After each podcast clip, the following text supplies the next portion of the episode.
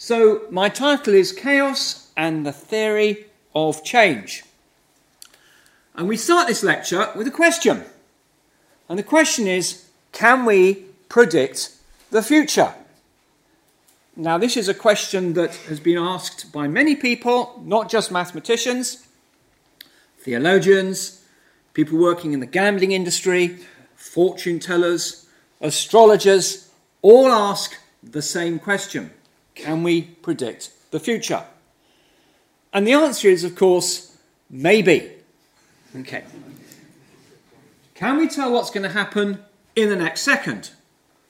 Yes, you're still here. Okay, you haven't run away.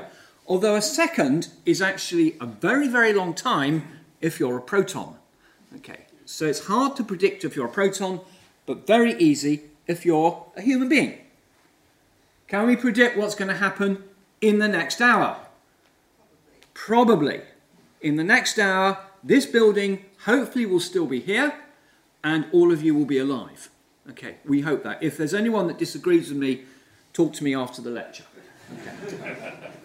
can we predict what's going to happen in the next year? Some things we can predict very well.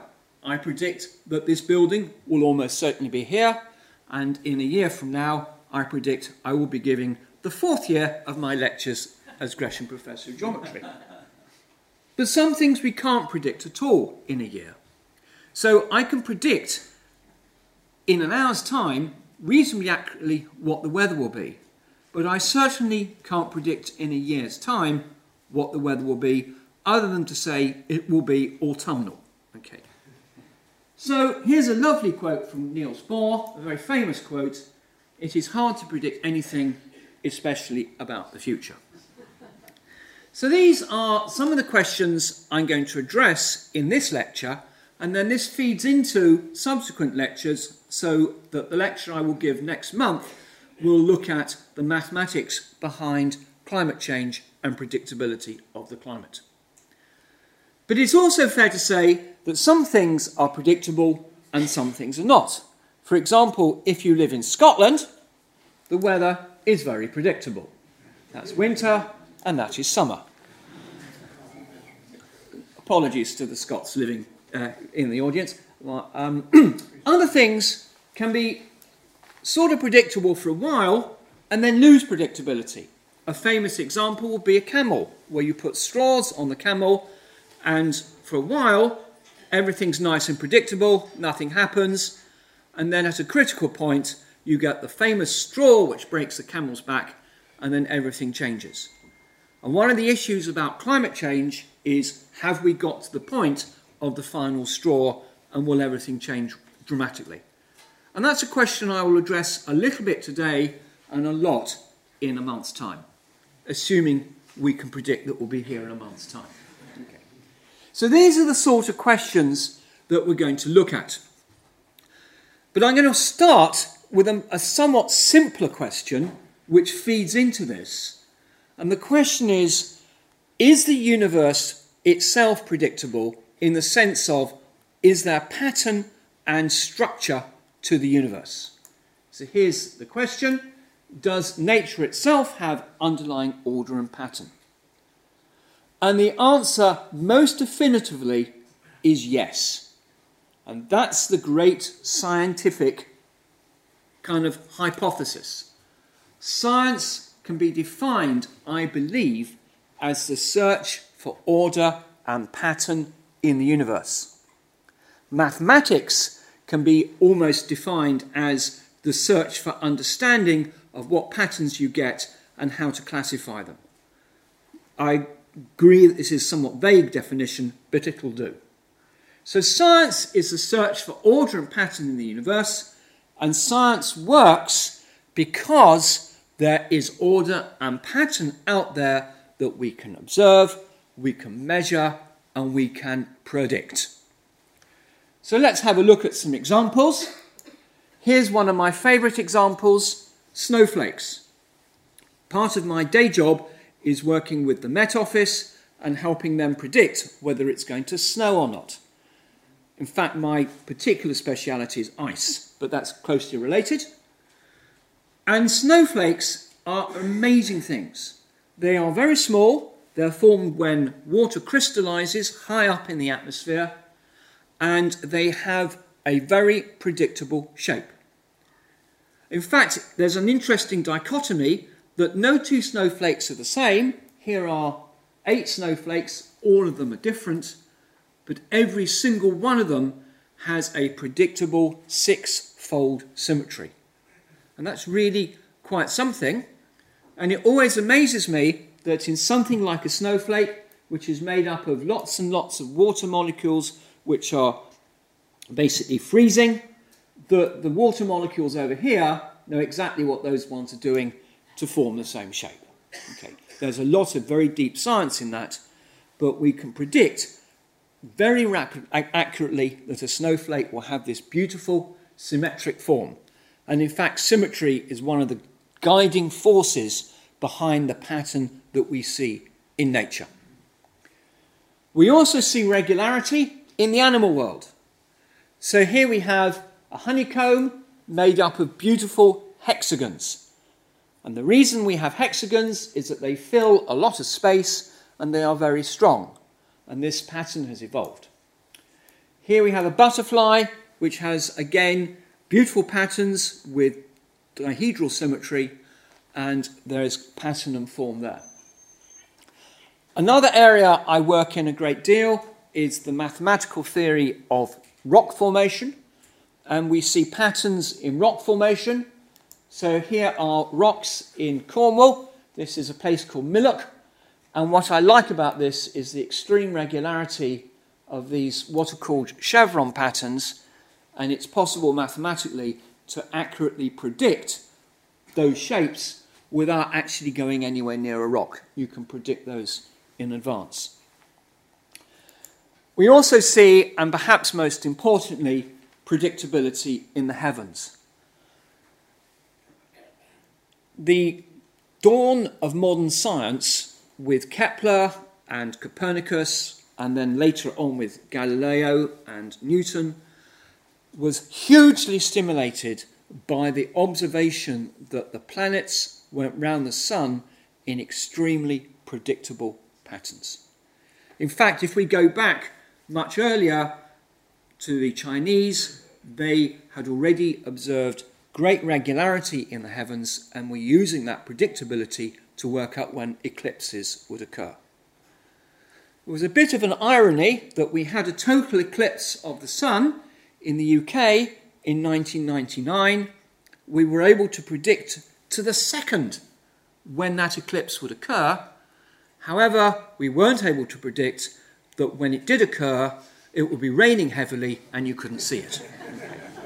So that's a bit of an irony. But the actual motion of the planets is very, very, very predictable. Now, one of the first people to realize this was one of my great heroes, and that is Galileo. Galileo was born in 1564 on the 15th of February, a date I'm extremely proud of because it is also my birthday. I share it with Shackleton as well. And um, I wasn't born in 1564, though, I should say. But that is actually around about the same time as Thomas Gresham was born. Um, Thomas Gresham was born 500 years ago from next year, so five, uh, 1519. So, same sort of era. And Galileo was a professor in Pisa, and he studied in Pisa and then had a chair there and developed the laws of motion that we now use all the time to understand the mechanics of the world. He also was the first person to point a telescope at the heavens and see all the patterns out there in much more detail than they'd ever been seen before. A truly great man and one of the true modern scientists. But the story I want to talk about occurred not when he was a mathematician, but shortly before he became a mathematician, when he was still a medical student. And he was attending, as everyone had to in those days, Mass in the cathedral in Pisa, pictured here, and he saw a chandelier swinging to and fro. This was in 1581, a milestone uh, date in science. the, the, the chandelier was swinging to and fro, buffeted by air currents, which was keeping its motion going. Now, I haven't got a chandelier with me today, but I do have a pendulum. So here's a pendulum. I'm sorry I couldn't bring a chandelier with me, but it wouldn't fit in my rucksack. So here's my pendulum.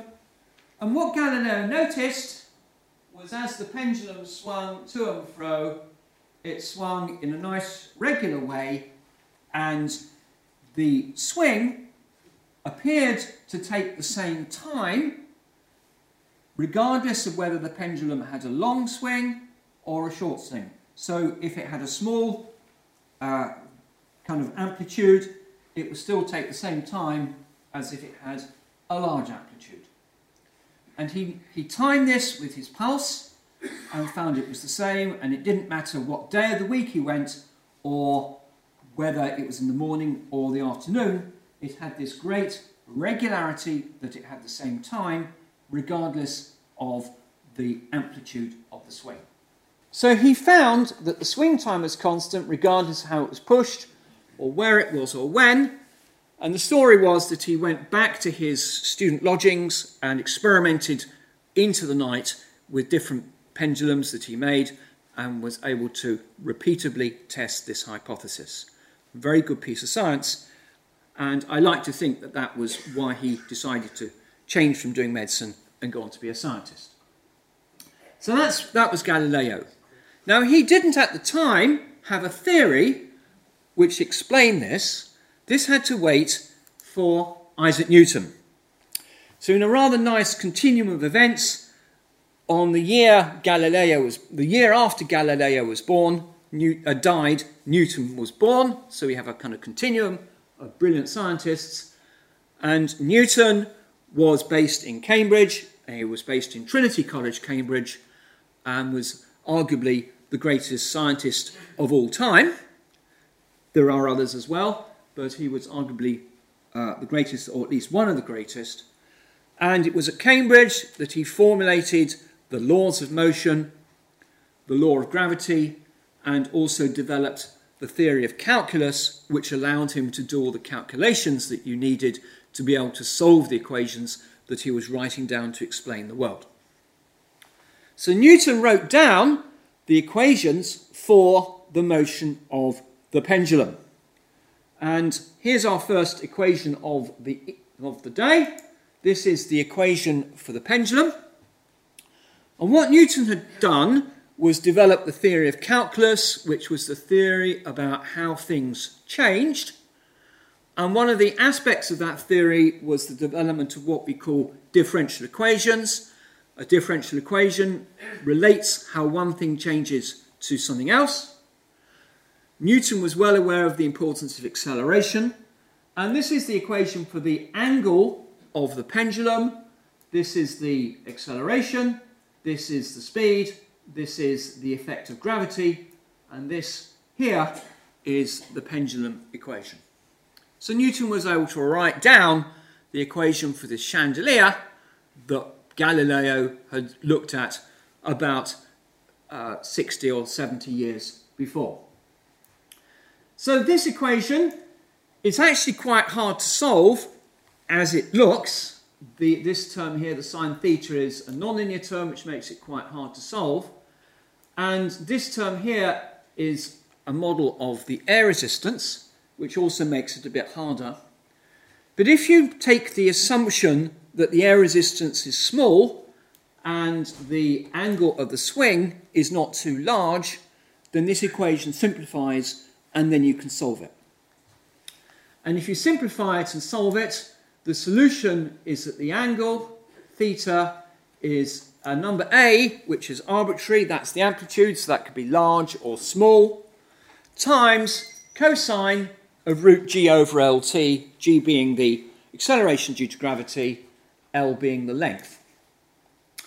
And that's the equation, the solution, and if you plot that solution, you get this, and that's basically what a pendulum does.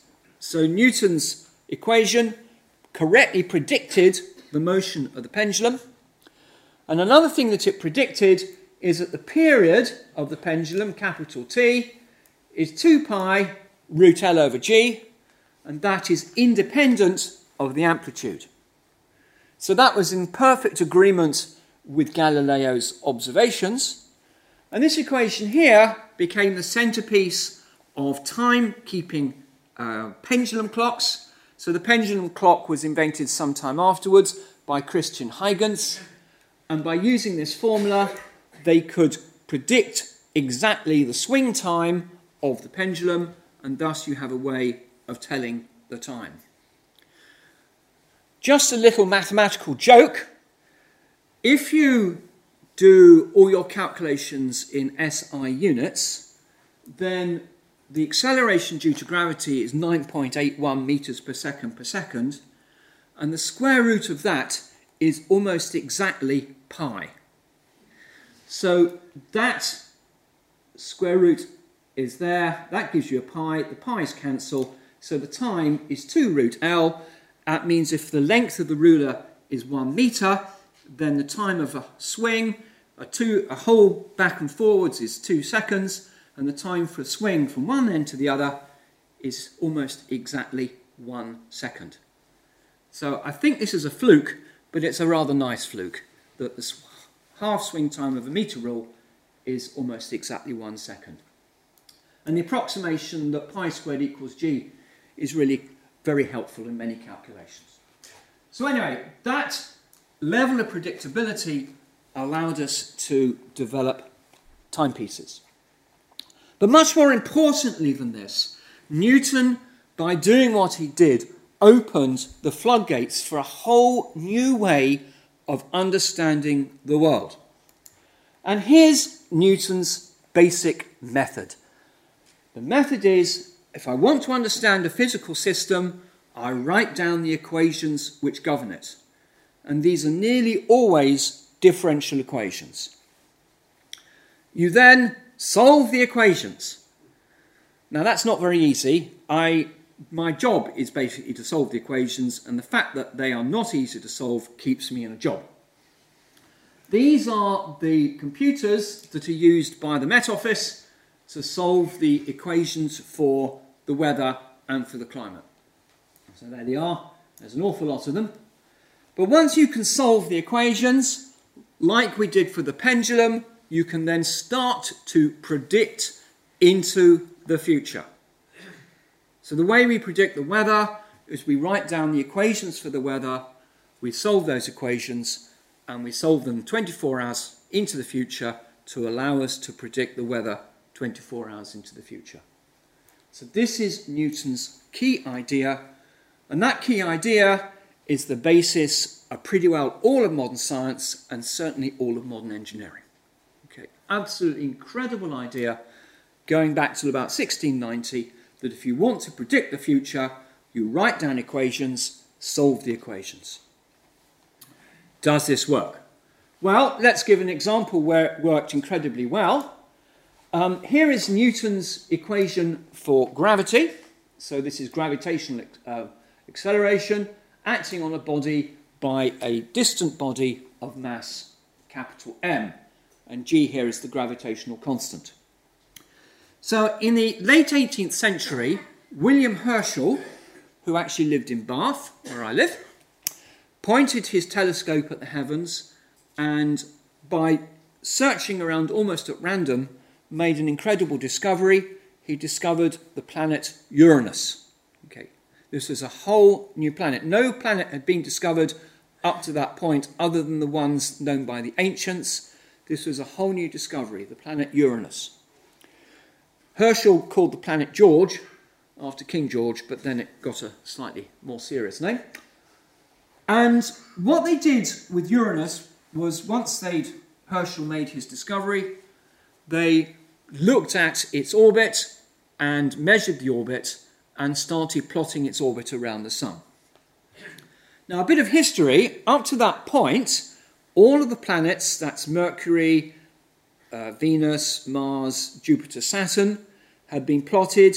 Their motion had been tracked around the Sun and found to be in exact agreement, in exact agreement with Newton's laws and therefore you could confidently predict into the future what the planets would do. When they looked at Uranus, they found it almost agreed with Newton's laws, but not quite. So they were faced with two possibilities. One was to ditch Newton's laws, and the other was to say, well, maybe Newton's laws do apply to Uranus, but something is causing the planet Uranus to deviate slightly from its orbit. And they hypothesized that as Uranus was a new planet, maybe there would be another new planet out there which was perturbing Uranus. And uh, two mathematicians, John Couch Adams in Cambridge and Urbain Le Verrier in France, went away and independently calculated where this planet would be. And then a German mathematician, a German uh, astronomer pointed the telescopes at the right part of the sky and found a whole new planet. And that's the planet Neptune, which was discovered by mathematics. And the point about this, in the context of this talk, is that the existence and the location of Neptune was predicted. And it was predicted by using Newton's approach of writing down equations and solving equations. And that was an enormous boost to this um, sort of confidence of people trying this approach. As I said, we use exactly this approach now in forecasting the weather up to about a week ahead. I'll talk about why we can't go forward further than that in a minute. And that is based on these things, which are the Navier-Stokes equations for fluid motion. Equations not very different for this are used to forecast climate, and I'll talk about that in a moment. And the success of Newton's program of predicting things led Laplace here to make a quote, which I'll put up, which is now called Laplace's demon. And here's the quote We may regard the present state of the universe as the effect of its past and the cause of its future. An intellect, that's the demon, which at a certain moment knows all the forces and where things are, could use Newton's laws um, if its intellect were vast enough to submit these data to analysis, so if they have a decent computer, they could embrace in a single formula the motion of all the bodies in the universe, from the galaxies right down to the individual atoms, and nothing will be uncertain, and the future, like the past, would be present before its eyes. That's some quote. Basically, Laplace is saying Forget free will. There ain't no free will. It's going to happen because it's going to happen. Okay. Once you know what the particles are, they obey Newton's laws. Off you go. The future is written for you. Okay. So it's kind of a scary quote. So that's Laplace's demon. Do we believe that this is true? It seems to be true to a certain extent. We certainly use this approach to predict what galaxy is going to look like, what the solar system does, but does it apply in general? And I would say quite strongly, it doesn't. If it did, life would look very different from the way it does. Lots of natural and human events don't seem to be predictable, they actually seem to be unpredictable. We have a phrase for this we say, Do you feel lucky? Okay, if I toss a coin, is it going to come down heads or tails? You know, I don't know. Let's have a look at some of the unpredictability that we see around us. So, I talked about the weather. If you ask me what tomorrow's weather is going to be, I can tell you pretty well. In five days, it's starting to get a bit woolly. A week, very woolly. Two weeks, forget completely. I love this forecast here. Um, it's almost exactly right that Monday's weather, today we know, yeah, there we are, this is exactly where we are, is essentially a random guess. Okay. Our weather forecasts seem to start going wrong fairly quickly, despite the power that we throw into them. So the weather after week is not particularly predictable. Here's um, a, an example of climate change. So, one of the dominant effects on the world's climate in the short term is the El Nino Southern Ocean uh, warming and cooling of the Southern Ocean. I'll talk a bit more about this again next month, but this is an event which drastically affects the economies of the nations in the Pacific and to a certain extent affects the whole world's economy and climate. This is the temperature of the ocean over the last uh, 40 years or so. And the blue shows the coolings, the red shows the warmings. There is a rough four year periodicity to this, but certainly it will be very hard to make a clear prediction about what's going on here. The El Nino is largely driven by large scale ocean circulation, and there seemed to be just too much going on to give any reliability or prediction other than saying it'll probably happen in the next 10 years. Here's a human uh, thing. That wiggly curve is the FT index over the last, well, since 1984. Many economists would love to be able to predict that with precision, I don't think they can. Who would have predicted that, for example? That's the 2008 crash. Brainwaves. These are examples of EEG scans of the brain where you have these various types of wave. And look at that. These waves are very, very different from the regular cosine periodic repeatability that we saw for the pendulum. So the human brain probably, fortunately, doesn't look to be particularly predictable. And my favourite example of unpredictability is this chap, which is my dog. Okay. He's a spaniel. Anyone that has a spaniel will understand me when I say it's extremely hard to predict what he's going to do if I let him loose in the woods. Okay. So, at a human scale, at an economic scale, and in certain sort of climatic and other areas, the universe seems to be unpredictable. So the question is how do we square up the fact that I advertised at the beginning of this talk that science is all about finding predictability in nature, that Newton said, I can predict things using maths, with the fact that the world also seems to be unpredictable as well what is going on. So here's the question, and it's an incredibly deep question. It's a sort of philosophical question, it's a mathematical question, it's possibly even a theological question.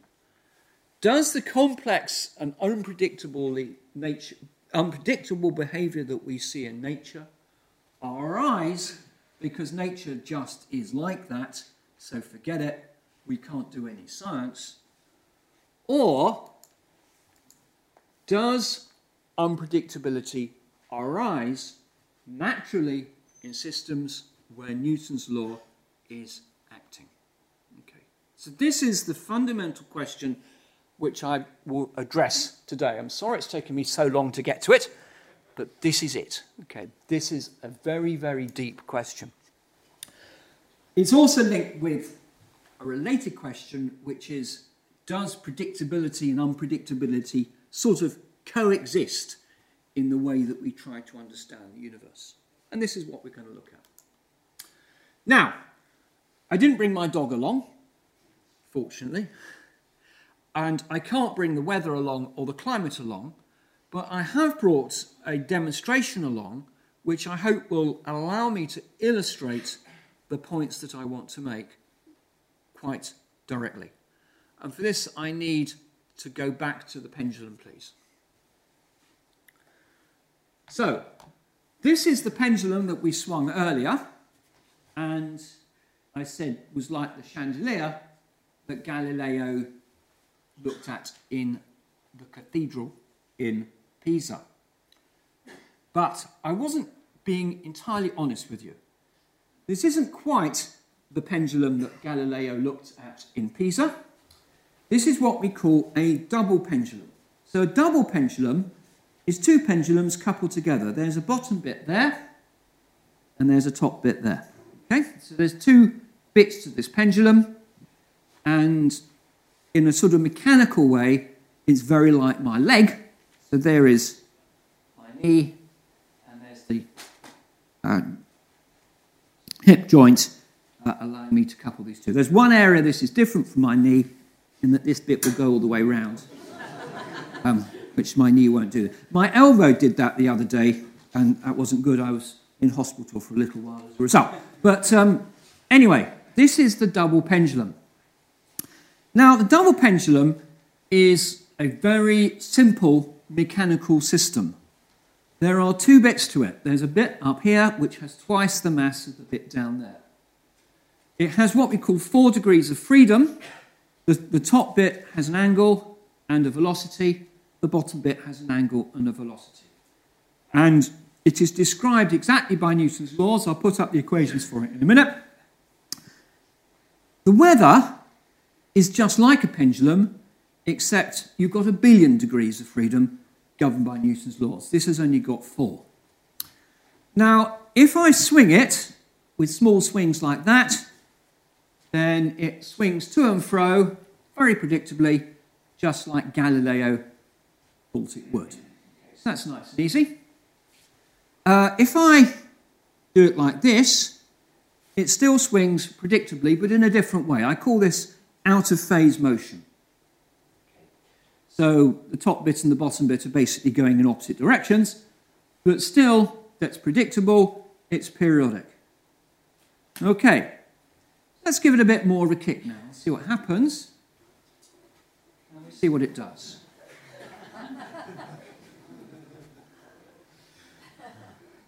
By the way, there's nothing here acting other than gravity.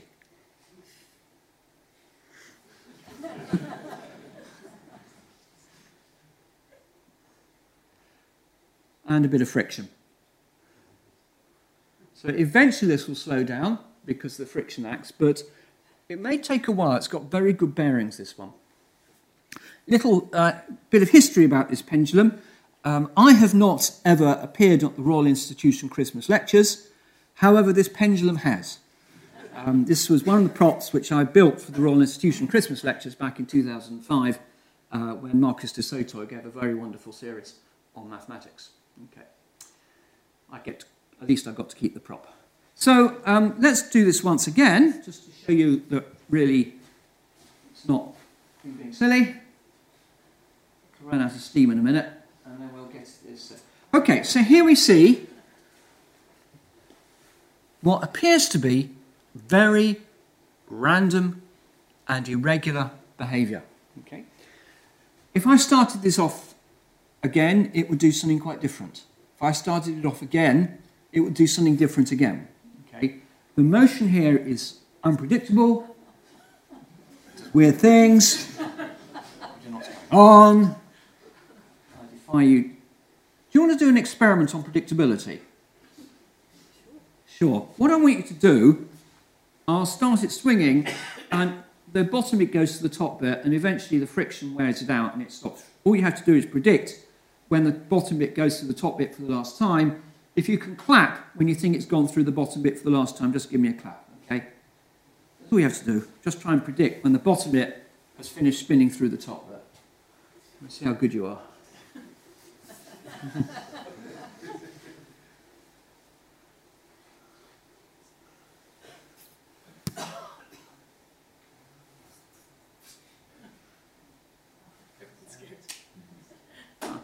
Actually, that one worked rather simply today. I wouldn't. I, oh no, I don't know. You never know. Seems to be building up energy. Oh, you might have got that one right. Okay. Okay. I think I think you did well that time. I'll just do another one. Uh,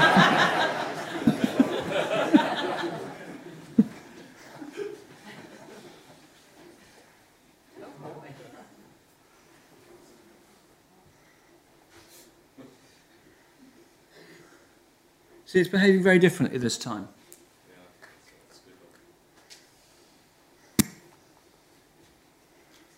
By the way, if, if you want, I'm going to bring this next time as well to demonstrate a bit of climate.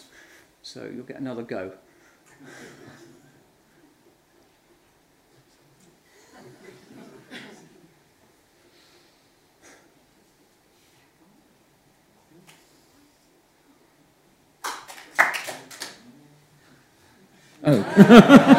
that's more like it. okay, if we can uh, bring up the slides then, please. So the double pendulum exhibits three types of motion.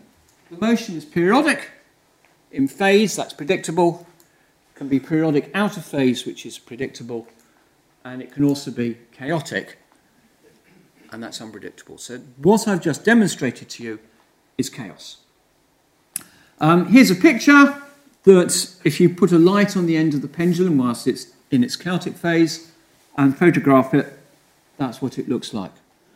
Incredibly complex and random looking. Now, as I said, this is a system which is governed by Newton's laws, and you can write down equations for this. So the way you write down equations for it is you let the angle of the top bit be theta 1, the angle of the bottom bit theta 2, the length of the bottom bit L2, the length of the top bit L1, the mass is M1 and M2, so there are angles. Um, and that's the equations that you get. They look a little bit daunting, but they're not actually that bad. These are two equations coupled together. They're not like the billion equations that we have for weather forecasting. And these are equations that you can derive by studying the system and applying Newton's laws. And if you look for small swings, just as with the pendulum, then you can solve these equations exactly, and you find you get these predictable periodic motions that we saw. And if you look for large swings, these are too hard to solve analytically. You have to use a computer, but it's not a difficult computer program to write.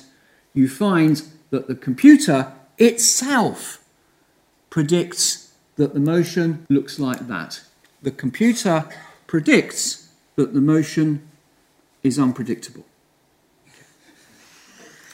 Now, let's slightly expand what we mean by unpredictable in this case. And what we tend to mean by unpredictable in this case is a thing called the butterfly effect. So there was a film that was produced called The Butterfly Effect some time ago. Oh, I haven't told you what chaos is yet. I better tell you what chaos is. So I've told you that the solutions are chaotic. This is probably the most important slide of the whole day, and I almost forgot to tell you it. Chaos is defined by scientists, I don't mean by economists or by politicians or by parents, that's something else, but chaos means unpredictable and complex and irregular behaviour that comes from a system which is in itself described by simple mathematical equations. So that may not look simple to you, but actually it is. It's only two equations glued together. It's much, much simpler than the weather and infinitely simpler than anything that could remotely describe the brain. Um, chaotic motion is complex, irregular behaviour that comes from simple mathematical laws. So linked to this is what I wanted to now say is a thing called the butterfly effect. Now, a film came out a few years ago called The Butterfly Effect, and the premise of this film was that a small change in the past could dramatically affect things in the future. And the reason that this book was called The Butterfly Effect was a guy called Lorenz, who is one of the founders of modern chaos theory, when trying to illustrate what he meant, said that the weather was so sensitive that a butterfly that flaps its wings in Brazil could cause a hurricane in England. Okay. That's called the butterfly effect. We now know that the butterfly would have to have wings about a kilometre across to cause a hurricane in England, but still, the idea is the same. Um, so Lorenz's uh, premise was this, and what he means by that and this is absolutely the case with the pendulum, is that if I started off in a certain way, it'll behave in a certain way. But if I started off very close to that, it will behave ultimately in a very different way. And we call this sensitivity, sensitivity to initial conditions. So if you go back, you know, 100 years and stamp on a butterfly, the world will be a different place from what it is now. And that is a definite prediction of the subject of chaos theory, this, um, this irregular behavior that comes from otherwise seemingly predictable systems. And I regard this, and not everyone agree with me, as a partial answer to Laplace's demon. So Laplace said if you knew the positions of the particles, all the particles in the universe, and ran it forward, you could predict the future. The sensitivity to initial conditions and the kind of effects of the chaotic behavior means that you would have to know those particles exactly to within, you know, far better than the precision of half the width of an electron. And even if you knew that, at an atomic level, subatomic level, you have randomness built into the fabric of the universe through quantum effects. I discussed this last year in my lecture on the quantum mathematician. And that quantum randomness combined with sensitivity of initial, of initial conditions means that predictability rapidly becomes impossible on the scale that Laplace was imagining. That's not saying that some systems aren't predictable. There we are, the pendulum has now got into a predictable state and eventually it'll come to rest. That's predictable. But large scale predictability on the scale of Laplace just won't happen. Um, if you want to see more examples, here's a lovely one. Go to St Mary Redcliffe Church in Bristol, where they have this beautiful water chaotic pendulum. I recommend a trip if you go there. Uh, it's very close to the station, so you can walk there very quickly. Um, this is an example from my own, own work.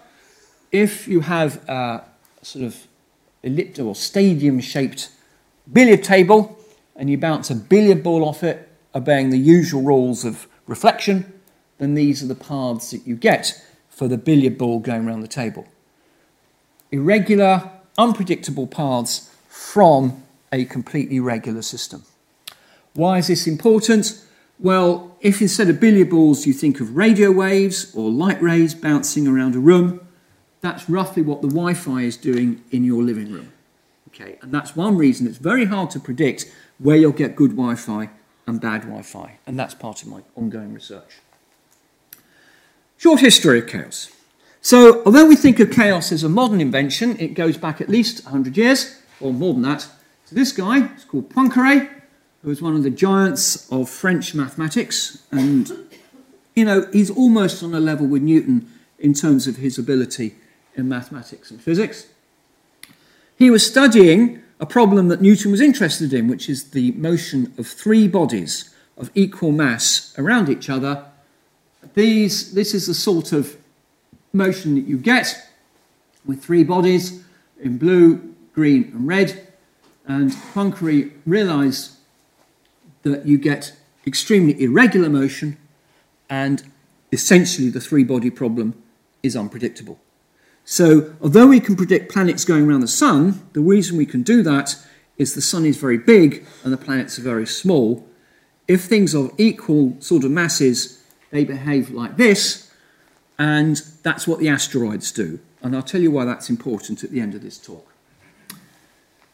Having discovered this, chaos kind of went into sort of limbo for a while, and then it was rediscovered in the 1960s, largely because by that point we had computers that were fast and could solve the sort of equations that we were looking at. So in, in the 1960s, Lorenz, who I've mentioned already, wrote down this set of equations, which are called the Lorenz equations, which are a very, very simplified version of atmospheric convection. So here are his equations for atmospheric convection. He put these on a computer, expecting to see regular behavior, and was stunned to find that they behaved in a completely irregular way. And this was the modern discovery of chaos, and these equations are very, very important part of the modern theory of chaos.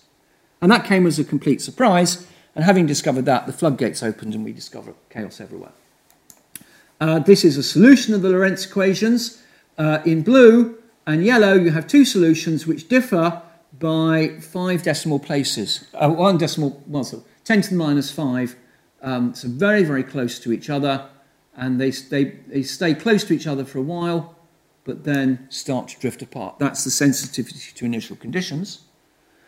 But also, if these are equations in x, y, and z, which represent magnitudes of different convective states, if you plot x and y together, then the chaotic behavior moves around this amazing thing, which is called the Lorenz attractor, where this set has very interesting structure, but at least organizes the irregular behavior. And this is a big difference between chaos and complete randomness. Chaos, you have disorder at some level, but order at other levels. Okay. So that's the Lorenz equations. Um, and then chaos was kind of discovered again in a much simpler system. This is one I want to quickly take you through uh, as uh, towards the end of this talk. So um, here's um, the problem of being a town planner. A town planner has to try to predict the population of a town 10 years into the future so that you can build schools and stuff like that. And to do this, you have to be able to predict, here's our word predict again, the future population of a town. And the way to do this is to imagine the population in the year n is x, n, and that changes from year to year. And the question the town planner would want to know is if I know the population in the year 2018, can I find the population 2019, 2020, and so on. So, one of the first people to look at this was Malthus, and that was about 300 years ago. And Malthus postulated this model that a certain number of people die, a certain number of people are born, so the population next year is a proportion of the population this year, the constant of proportionality being A. If A is 1, the population stays constant, a town planner's dream, they can confidently predict into the future. If it's greater than 1, the population increases, and if it's less than 1, it decreases. And in general, the population in the year n is a raised to the power n times the population in the year 0. Now, Malthus, when he wrote down the equation, realized that if a was positive, the population would increase and increase and increase, and it would eventually run out of resources and people would sort of desert the town or die or stuff like that. So this equation then gets modified into a thing we call the logistic map, where the population in the year n plus 1 is a times the population in the year n times this factor here, and this factor is designed to get smaller as the population reaches a threshold limit, saying that it'll run out of resources and then it can't uh, increase. This looks a little bit daunting, so you can rescale it a bit and you get what's called the classical logistic map. So this is one of the classical descriptions of chaos.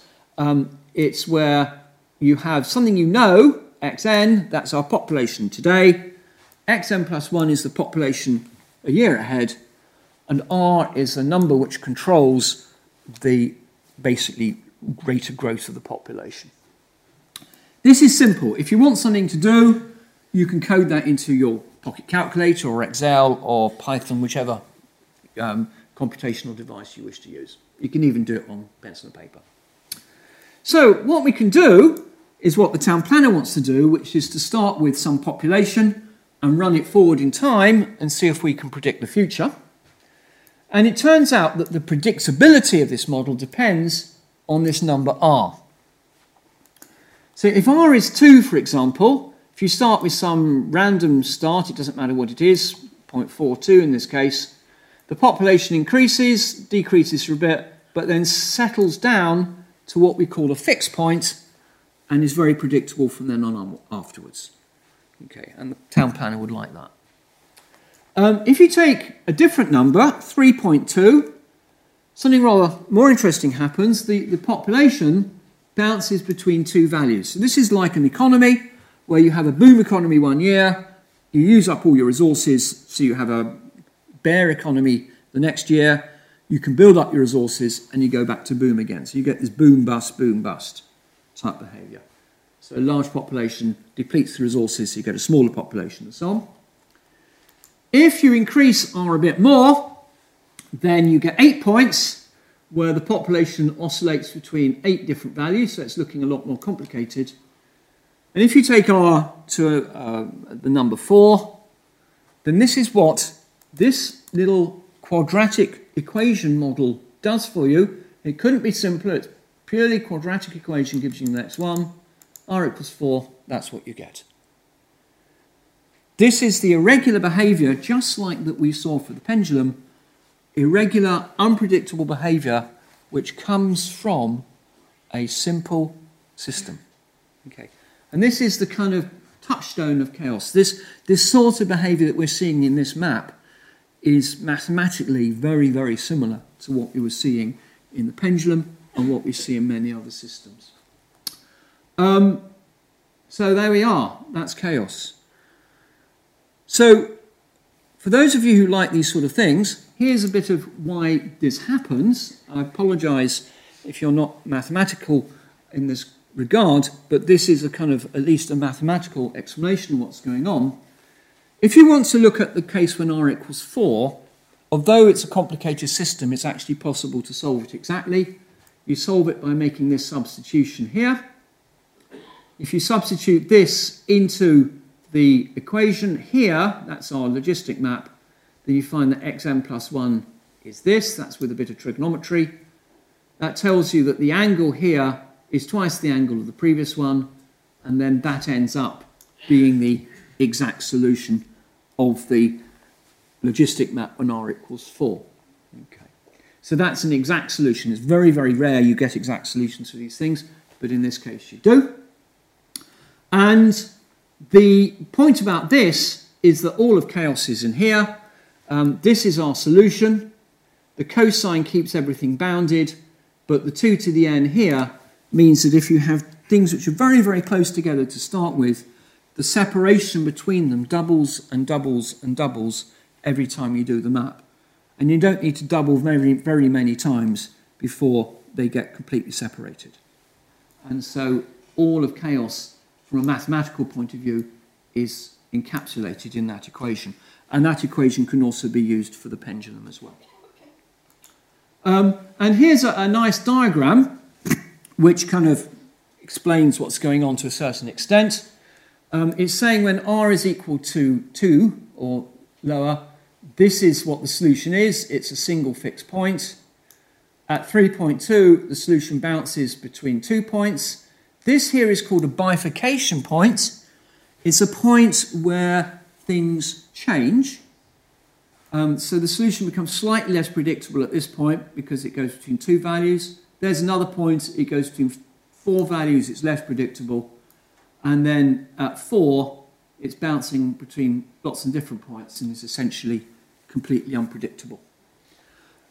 And we use things like these, they're called bifurcation diagrams, all the time when we try to understand uh, how complicated systems can go from um, a point of predictability here through these things called bifurcation points, which we try to understand over to all this complexity here. And in the next lecture, when I talk about chaos, uh, climate, uh, I, am going to walk you through some of these sort of diagrams uh, as we go through what we call tipping points, where we try to understand sudden change. Okay. Uh, so I'm going to whiz through tipping points. I'm going to come use back to those next time. So, chaos invented, discovered, rediscovered in the 1960s. Simple systems can have complicated solutions. And the question is, is it, has it got any use? Now, there's a general rule about mathematics, which is that every bit of mathematics has a use. Sometimes it comes more quickly than others, but believe me, it can all be used for something. And chaos turns out to be extremely useful. So, one of the, the first things it was used for was in computer graphics. So, one of the features of chaos is that simple rules can produce complicated shapes.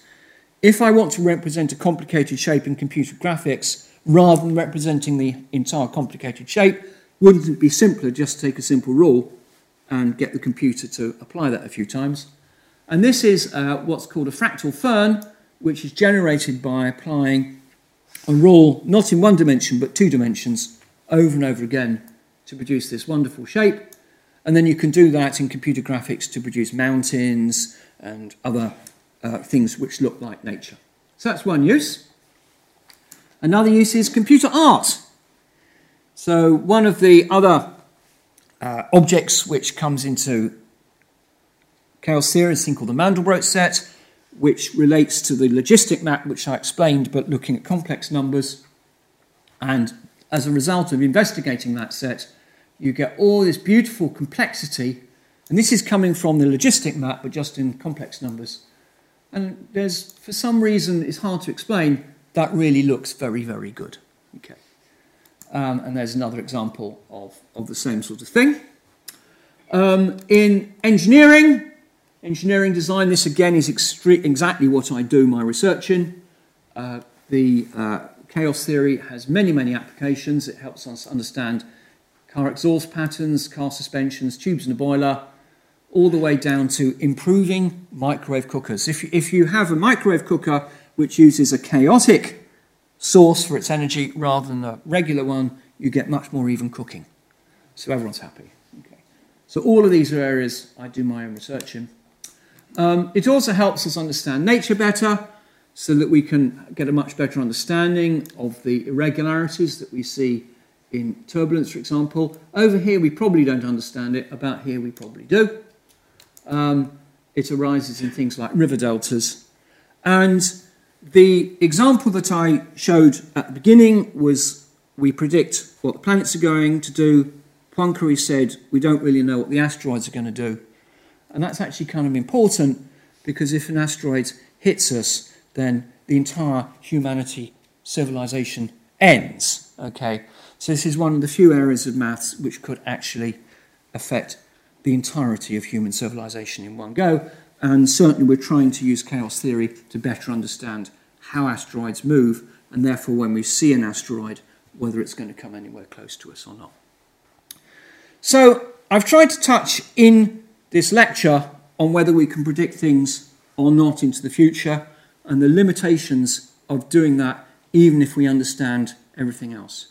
But there is one thing I definitely can predict, and that's this new understanding of chaos and nature through it Oh, is that chaos is the science of the 21st century. Thank you very much.